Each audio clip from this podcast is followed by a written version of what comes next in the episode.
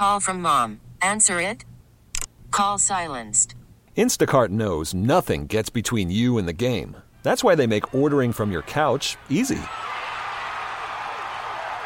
Stock up today and get all your groceries for the week delivered in as fast as 30 minutes without missing a minute of the game. You have 47 new voicemails. Download the app to get free delivery on your first three orders while supplies last. Minimum $10 per order. Additional terms apply. This episode is brought to you by Progressive Insurance. Whether you love true crime or comedy, celebrity interviews or news, you call the shots on what's in your podcast queue. And guess what? Now you can call them on your auto insurance too with the Name Your Price tool from Progressive. It works just the way it sounds. You tell Progressive how much you want to pay for car insurance, and they'll show you coverage options that fit your budget. Get your quote today at progressive.com to join the over 28 million drivers who trust Progressive. Progressive Casualty Insurance Company and Affiliates. Price and coverage match limited by state law. It's all everybody that I've been talking to is talking about. My interview yesterday with Chad Hartman for Feisty Friday. Um, we chatted about fun stuff like we always do. We laugh and joke, and then we took a commercial break and came back for a second segment. Now, let me just tell you something about Feisty Friday. It is never scripted. Like Chad never calls and says, "This is what's going on. Make sure you read up on this. This is what's happening. Make sure you uh, know about one subject or another." So I really have to be well versed in uh, what is going on in pop culture, politics, sports. You just never know uh, what he is going to ask me about. And, and so he said, I've got a new poll that I'm going to tell you about. Um, it's a poll uh, that was taken. Uh, Trump voters says say racism against white Americans is a bigger problem than racism against black Americans. And then he said, go. And I was like, okay, let me think about this for a minute because I hadn't seen the poll at the time. And, and I didn't know what the questions were about. But the poll was following the dismissal of a lawsuit put forth by the survivors of the Tulsa Race Massacre, which um, many saw and should be uh, as a potential blueprint for reparations. Now, these black people in Tulsa, uh, they were called the Black Wall Street. They had business owners for miles, uh, laundromats and car washes and bakeries and seamstresses and um, banks. And they were a self contained neighborhood and they were building generational wealth, something that we were just talking about Minneapolis Council President Andrea Jenkins about on this show. And, and, and we were already on our second generation of families who were running their own businesses. And white residents in Tulsa got absolutely mad that these black people had created an entire ecosystem for their community to build wealth. These were homeowners. And they went in and not only burned down their businesses and their homes, but they slaughtered hundreds of black people in this these United States of America. And sadly, it's not in history books. I was talking to Corey Hepola on this station, live on the radio, and when I mentioned the Tulsa Race Massacre, he had no idea what I was talking about. And this is a man with a college degree. And sadly, many people don't know. So when you say we live in the greatest country in the world, excuse me, child. Not only did this happen, but we conveniently forgot about it. So while y'all mad at what they're saying in the history books down in Florida and how Ron DeSantis and, and his team of, of educators are, uh, you know, putting language in there that says slavery benefited black people, I've been mad for years. Not about what they're saying, but what about they're not saying. How they're not teaching our kids and you and me about the Tulsa Race Massacre. So then this poll comes out, and and white Trump supporters uh, overwhelmingly say uh, that they have been discriminated against. They feel uh, that th- there's a, a form of reverse racism that is going on, especially the men, that is causing them to miss out on opportunities. And this is just a portion of what I said yesterday on the radio. There's so many initiatives happening right now to benefit everybody but white men you know, I was with Hy-Vee and they were doing BIPOC and women-owned businesses and they were giving away money. I was with Comcast and they were doing BIPOC and women-owned businesses and, and you know they were they they had initiatives and, and some programming and some free workshops. So they might as well say everybody but white man, right? So if I was a white man, I'd be like, well, well, hell, wait a minute, where's my spot? Where's my part? Why is all of this stuff for everybody but me? So I, I can I can understand how they feel that way, but what I also need them to understand um, is that for so long, only a, a certain percentage of our population, primarily white men, have gotten a piece of the pie have had the access to the wealth, have had the access and, and the legacy uh, of college admission, um, have had the privilege uh, of getting these forgivable loans that nobody else even knew existed. And, and so they were able to build wealth and live in neighborhoods that the government didn't drive highways through um, have businesses that they were able to pass down to their children, um, and, and everybody else just sat back and watched. No, everybody else wanted the same thing, but they didn't have access to it. So now that we see how unfair our great country has been, there's finally a, a few people in, in office, um, in positions of power, who say, "Well, wait a minute, let's fix this. Let's make this right." because for generations, uh, people who are not white men have not had the privilege of the access that these white men have had. So we talked about that, and people weighed in on social media, and I heard from so many folks, uh, you know, Jim Platten and John Shannon, uh, white men who said, "Bravo." I don't think I could have said it better. And so one of my uh, favorite white men is joining the show now somebody I have worked with out in community. He was instrumental in helping me uh, form the Black Entrepreneurs Day at the Capitol on February 3rd, that historic event that drew hundreds of black business owners to the Capitol to meet with top legislators, including the governor and lieutenant governor. Uh, Brian McDaniel is joining me on uh, the John Schuster Coldwell Banker Hotline. Now, I know you listened to that segment. I want you to weigh in on what you heard. Miss Sheletta, when is it my turn? When does when does the white man finally get his due? Hello. That's what I want to know. How are you? Thanks for having me back. No, it, you know th- this this topic. I mean, you you your reasoning, your explanation, spot on. I, I have no notes to give you um, on it, and it, it's it's it's when we're choosing winners and losers, whoever is on the short end of that stick is not going to like it, and we probably just shouldn't expect them to like it. And over the years, there is going to be a push and a pull. There's going to be times of feast and famine. Um, but one thing that you were able to tie back to that is so important in this is talking about actual things that are reasonably provable, like what happened in Rondo here in Minnesota, certainly with uh, the Tulsa massacre, where it wasn't a case of black people just not being willing to pull themselves up by their bootstraps. But when the government and the people actively actively tried to keep them from you know becoming you know you know equal members of, of mm-hmm. in the mm-hmm. you know the economic society and you know there are you know we can always we always judge other groups by their worst actors and ourselves by uh, our best intentions. Mm-hmm. I think mm-hmm. actually George W. Bush might have said that. But um, you know, but when we're talking about things like affirmative action.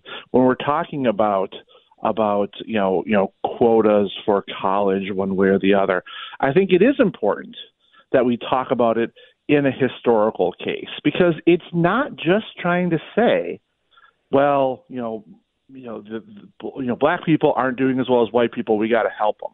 That's not what affirmative action was meant to do. It was meant to help people who were you know actively put in a disadvantageous position to get them not to a position of you know superiority over a majority group, but to try to equal it out. And um, um, one thing that that I think also needs to be added to um, what you're talking about is uh, separate but equal when it came to education, Mm. because you know, especially when we're talking about college admissions. Um, you know, there there has been historically a real problem with making sure that schools that white people go to are equal, not in funding, because frankly, the truth is the government gives a lot more money to Minneapolis and St. Paul than they do to you know Lakeville and Eden Prairie. So it's not government funding, but making sure that the outcomes and everything around it, which is not just bricks and mortar and books, but you know the economics of the family, to to to add that into the debate. And and and before anyone says, well, Sheletta, you know, you brought on another white liberal who's going to, you know, try to try to, you know, fix his white guilt by pandering to your community.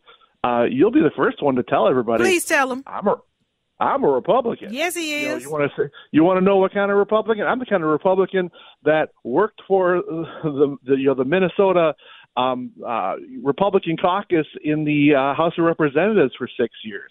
I'm the kind of Republican that uh, worked for Governor Pawlenty in the Department of Economic uh, Department of uh, Employment and Economic Development. I'm the kind of Republican that was on Almanac last night as one of the Republicans. So this is not something. this is not something where where um, you know where I, I'm not coming from a position of being able to see both sides. I can, and you know, can things go too far? Hundred percent. You know, you know, are there things where we start saying that? Well, we're gonna you know that that Asian students don't deserve. You know, you know there are there are things we can talk about here, but fundamentally, there is a reason why we have affirmative action, and uh, you know it is rooted in the things and the uh, that you just brought up. Yeah. And and I'm gonna take a quick break, but when we come back, what I didn't know that I found out once we chatted was you teach a class. You're gonna talk to me about this class because I knew that you were a lobbyist. I did not know you were an educator. This man has so many tricks and, and up his sleeve, and he is not a one trick pony. I gotta figure out what this class is all about because I definitely want to be in the back of the room or fly on the wall because I know you are dropping knowledge daily. We're talking to Brian McDaniel with Hylden Advocacy and Law on the Sheletta Show. More when we come back. The thing about working in radio is just because the microphone is off doesn't mean the conversations are over.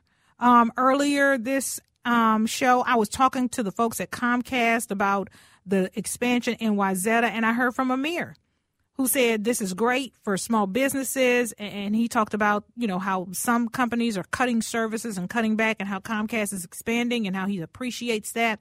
Um, I, I, heard from nancy uh, on facebook messenger who said i'm listening to the show. So so just because the microphones are off doesn't mean that we're not still talking. So yesterday chad hartman engaged me in a conversation for feisty friday about a new poll out uh, where they poll Trump supporters and Trump voters.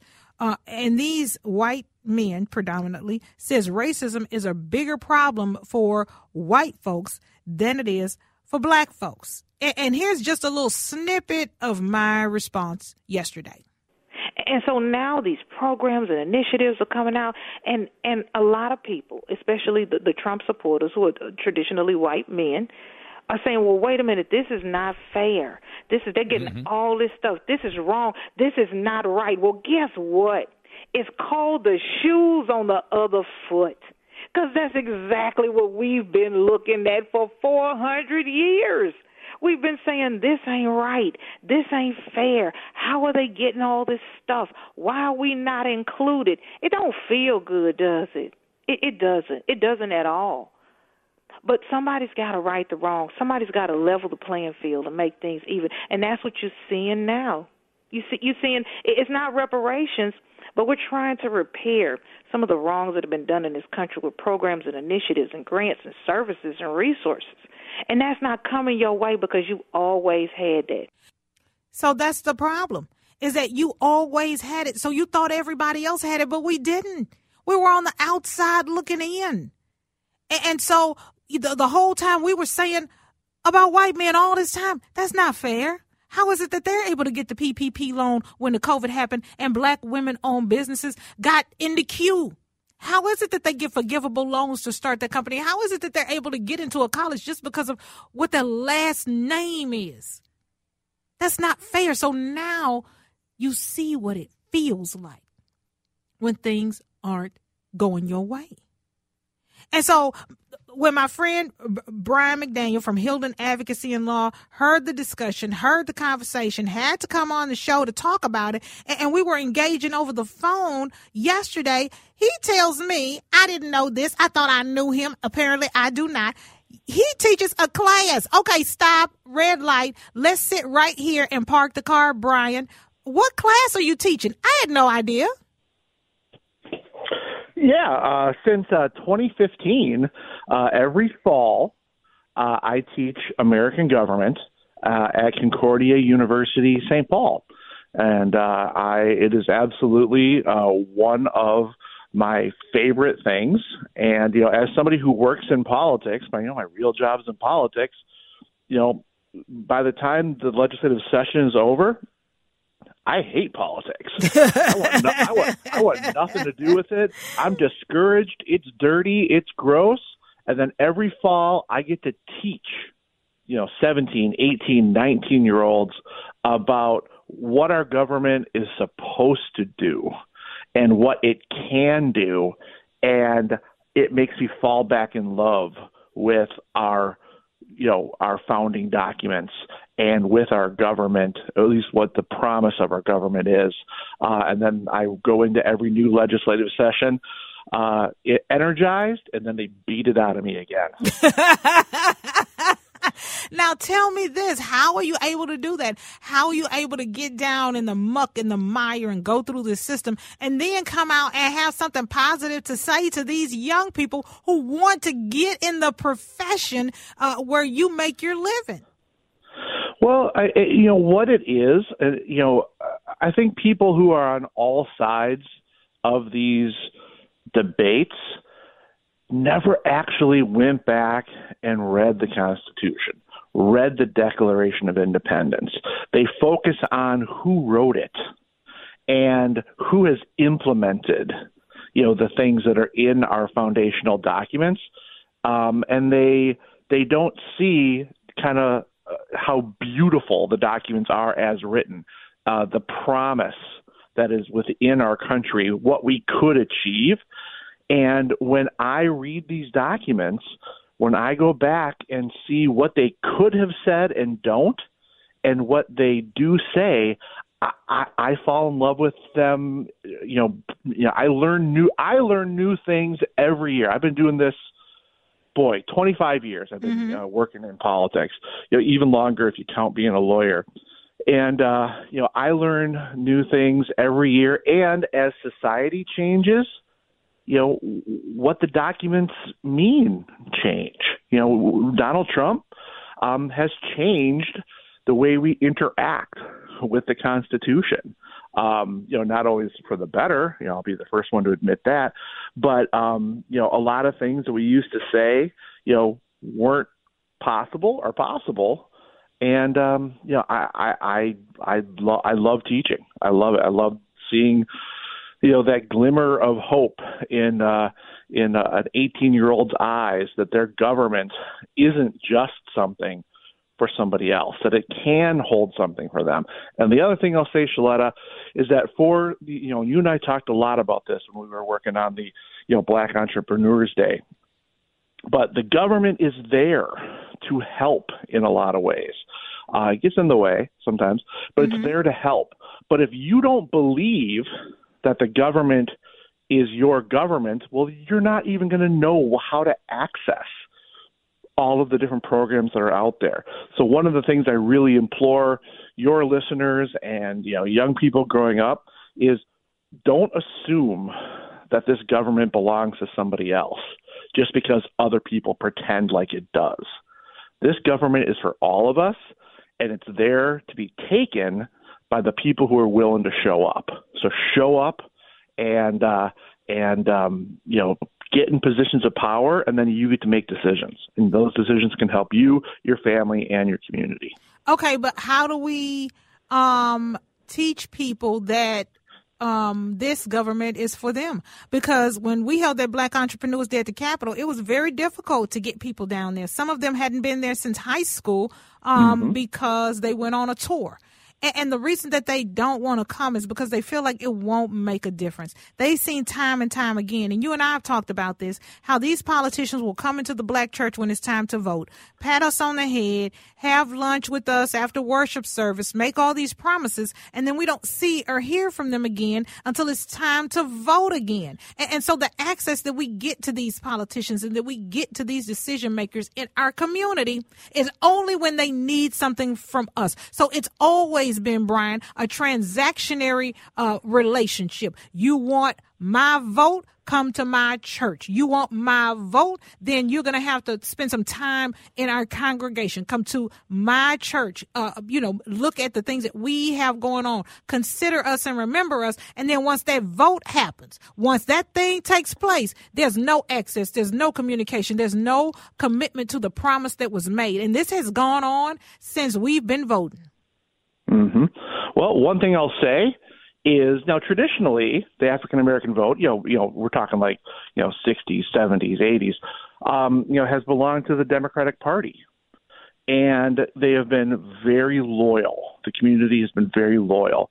Um, now, what I would say is, and this is you know, world according to Brian, how has the your community benefited by you know, ha- being under almost exclusive Democrat control. You know, in you know most inner cities, all of those things.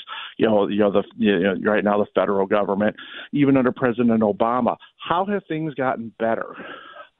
What that tells me is mm-hmm. the black community vote needs to be for sale because you ain't kidding. A, trans- a transaction where you give something and don't get something is a pretty bad deal.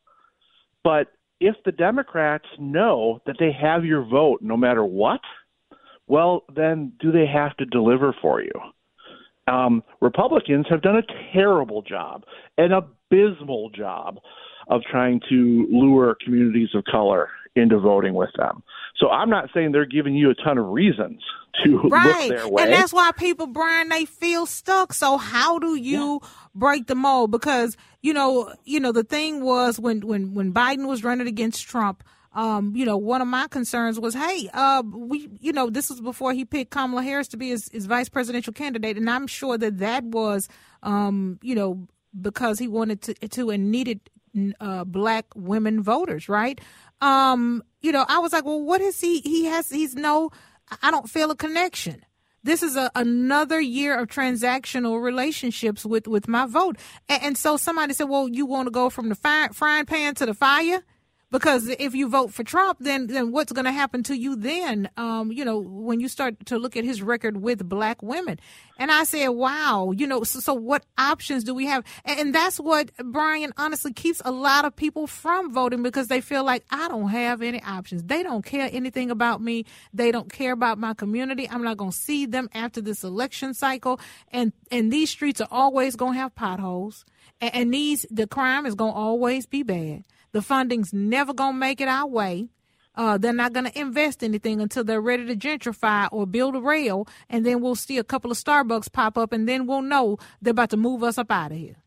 Yeah, well, it, you know, it's it's not easy, and it's going to take a long time, but it, it has to do with organizing at the local level, infiltrating, you know, becoming part of, you know, groups that are different than than what you, you know the black community has been in, a part of, and then getting into positions of power within those groups and slowly over time and I know that nothing nothing is fun that is slow and over time but you start getting better choices than Biden versus Trump. Mm-hmm. Who's excited about that? Right. You, I mean, certainly not the majority of people. Um, and in the greatest country in the world, which I still believe that, we had a choice between two candidates that uh, w- were that, that that that didn't represent us, Mm-hmm. who had been in either you know these these you know seventy, almost eighty year old white men who uh, come from wealth and privilege, you know, talking to you know not just your community, but you know people like me, saying that you know I'm here for you. No, you want to use my vote to you know to you know give yourself power Mhm. to to make your name bigger and more important and, and and that shouldn't happen but when's the last time we had a candidate that we were excited to vote for It's been a minute. it, it's been it's been it's been too long. It's been too long. So I'm working within my groups to try try to make them more friendly, inviting, welcoming to uh, other communities. I hope that everyone else is open to those opportunities, and that eventually we're going to be in the same rooms talking to each other because that's why white people think that discrimination is happening to them because they're not talking to black people. Mm. And black people think that white people are only looking to to hurt them because they're not talking to white people. But when you get together and you find out that there are similar struggles, there are similar backgrounds, then it's a lot harder to hate, label, and blame other people. Yeah. And that's what we don't do. That's what we don't do in America anymore. We don't Yeah. talk to people that we don't already agree with. Well, I'm so glad you are talking to me. I'm so glad you came on this show today. I tell you, folks are lighting my phone up. This conversation is going to be going on for days to come. I'm sure John Shannon, uh, with the taxi stand hour, he and Ed are going to pull some some sound bites and put it on their podcast on Sunday morning. I'm going to have to sneak out of church just so I could listen to it. Brian McDaniel with Hylden Advocacy and Law. Thank you for being on the show. Thank you. I'll be back anytime. All right. This episode is brought to you by Progressive Insurance. Whether you love true crime or comedy, celebrity interviews or news, you call the shots on what's in your podcast queue. And guess what? Now you can call them on your auto insurance too with the Name Your Price tool from Progressive. It works just the way it sounds. You tell Progressive how much you want to pay for car insurance, and they'll show you coverage options that fit your budget. Get your quote today at progressive.com to join the over 28 million drivers who trust Progressive. Progressive Casualty Insurance Company and Affiliates. Price and coverage match limited by state law. Audacy celebrates Mother's Day, brought to you by T Mobile. You can count on T Mobile to help you stay connected on America's largest 5G network. Audacy is giving you a chance to win a trip to London to see Taylor Swift at the Eras Tour. It's Tay in the UK. Hey, it's Taylor. Just download the free Audacy app, log in and listen to a participating station for a minimum of 60 minutes to get your daily entry. And you could win a chance to fly off to London with three friends and see Taylor. I can't wait to see you at the Eras Tour in London. For more, go to audacy.com slash Taylor. Tay in the UK. on the Audacy app. Thanks to Republic Records. This is a national contest.